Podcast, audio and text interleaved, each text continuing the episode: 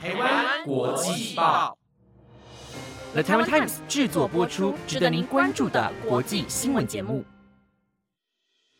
台湾国际报，我是敏珍，马上带您关心今天五月二十四号的国际新闻重点。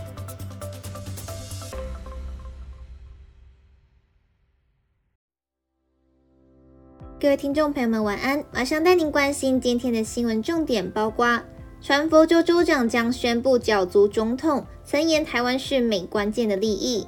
十九岁司机冲撞白宫附近护栏，车上搜出纳粹旗帜。WHA 爱沙尼亚首度发言挺台，事故接力欲让台湾帮忙。法国拼减碳废除部分国内短程航线。欧盟向最高法院提上诉，向苹果追税逾四千三百亿元。那如果你对今天的新闻有兴趣的话，就请你继续收听下去吧。首先，第一则新闻带您关心的是，传佛州州长将宣布角逐总统，曾言台湾是美关键利益。美国媒体报道，佛罗里达州州长迪尚特将在明天宣布投入2024年的美国总统大选。迪尚特被视为是共和党内最有机会挑战前总统川普的人。他曾表示，台湾是美国关键的利益。美国媒体今天纷纷报道，迪尚特明天晚间将接受推特执行长马斯克的访问，正式宣布角逐2024年共和党总统提名。马斯克也在个人的推特上转发福斯新闻网的四项讯息，间接的证实此事。迪尚特若是正式宣布参选，将是三天内第二位宣布投入共和党总统选战的政治人物。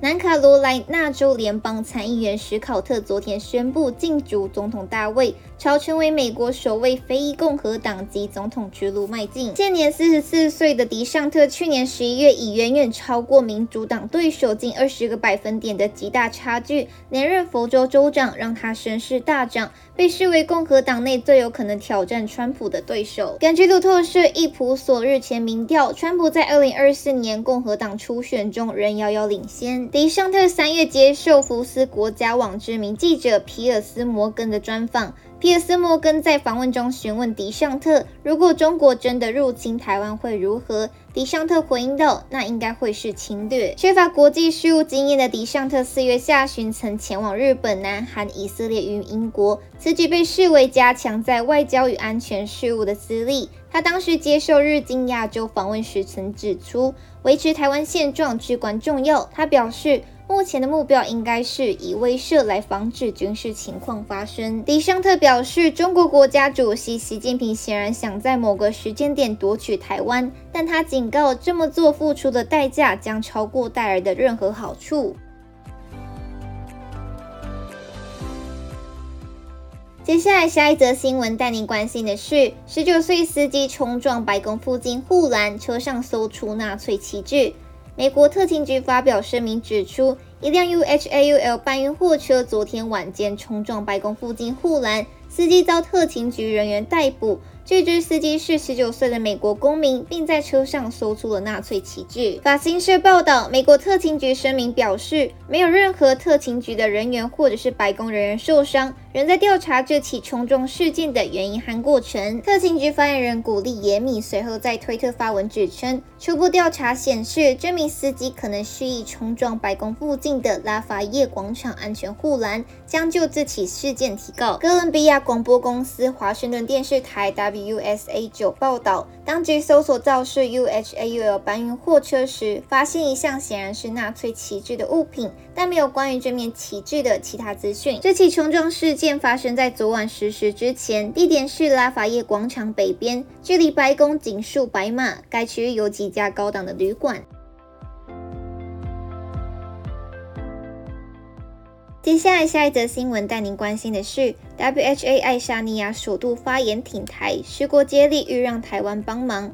世界卫生大会挺台发言接力进入第二天，六个友邦与四个非邦交国连番的发言，呼吁让台湾参与。其中，爱沙尼亚首度加入，马绍尔群岛代表向世卫秘书长谭德赛喊话，停止政治，让台湾帮忙。爱沙尼亚健康部长希库特表示：“我们应促进包容及所有伙伴有意义的参与，包括台湾，而这将有益全球健康。”连续第二年为台发声的卢森堡有驻日内瓦大使毕希勒出席指出。世卫组织应该要多加利用所有利益相关者的专业知识，尤其是透过纳入台湾，并确保他们能以观察员的身份参与组织的技术性会议。同样连续两年挺台的立陶宛卫生部长杜尔基斯坚定地说：“尽管世卫宣布 COVID-19 紧急状态结束，但全球紧急公共卫生挑战的奋斗仍在继续。”因此，WHO 邀请台湾以观察员的身份加入 WHA 是极度重要的。南美洲友邦巴拉圭常驻日内瓦大使史卡皮尼表示，为确保未来合作与团结，全体成员国无一例外的参与是个前提。这也是为何我的国家巴拉圭倡议台湾作为成员参参加 WHO。我们会持续对全球工位提出建议。加勒比海的四个友邦已有三个在今天声援。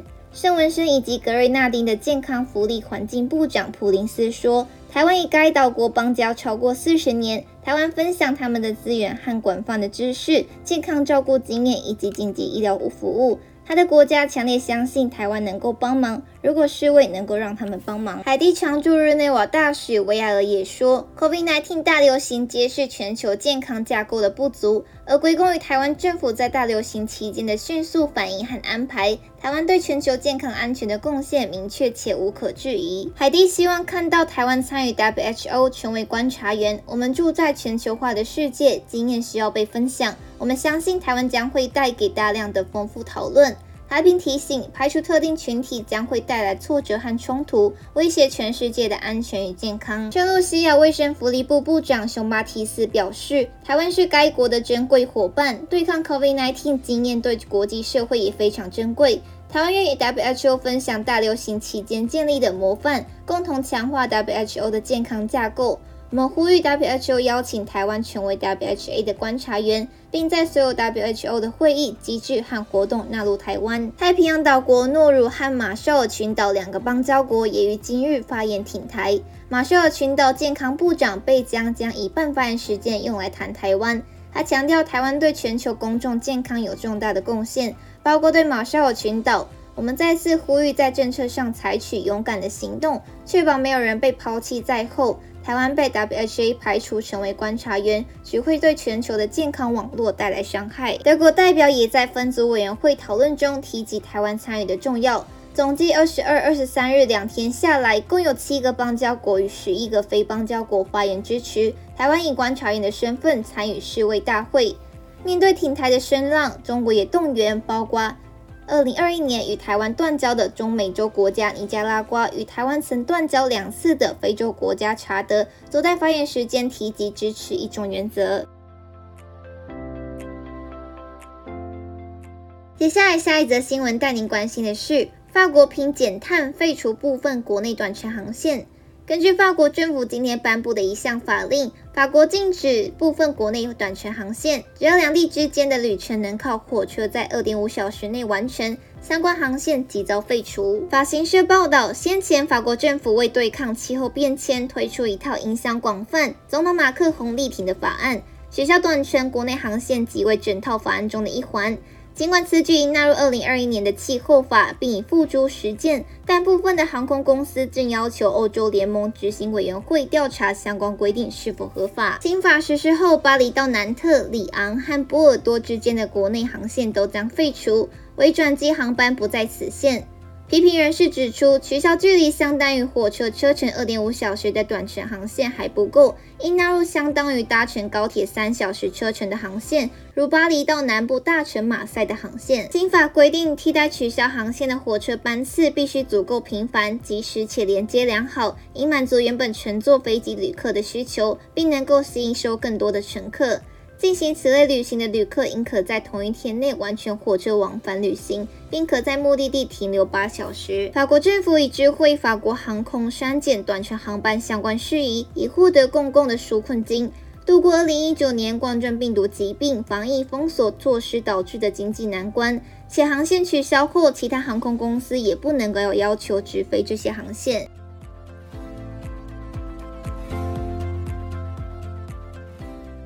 最后一则新闻带您关心的是，欧盟向最高法院提上诉，向苹果追税逾四千三百亿元。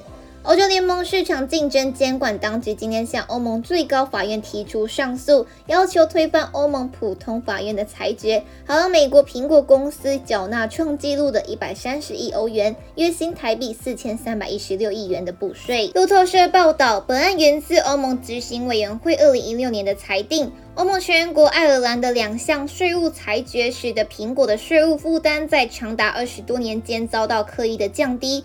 例如，在二零一四年，苹果缴纳的税率仅千分之五。这是欧盟主管市场竞争的职位维斯塔哲打击成员国与跨国企业间私下让利协议的最高调案例。对于企业纳税额有广泛的影响。欧盟普通法院在二零二零年裁决，欧盟监管机关并未达到法律标准，证明苹果享有不公平的好处。欧盟执委会如今向欧洲联盟法院提出上诉。委任律师罗文塔尔向法院表示，本案结果将决定成员国是否可以继续施予跨国企业大量的减税，以换取就业机会与投资。罗文塔尔还说，欧盟普通法院的判决在法律上有缺陷，应予以驳回。苹果则反驳欧盟执委会的说辞，称自身已在应纳税国家缴纳份额公平的税金。苹果的律师毕尔德告诉欧洲联盟法院。欧盟执委会所称应归属于爱尔兰分公司的那些获利，实际上要归在美国纳税。苹果威尔执委会所称应在爱尔兰纳税的获利，正在美国为同一批获利缴纳约两百亿欧元的税金。欧洲联盟法院预期在接下来几个月内做出裁决，这将会是本案最终判决。那以上就是今天的台湾国际报新闻内容，由 Time Time 制作播出。如果有任何的想法，都欢迎在 Apple Podcast 或者是 IG 私讯我们哦。感谢大家的收听，我们下次见。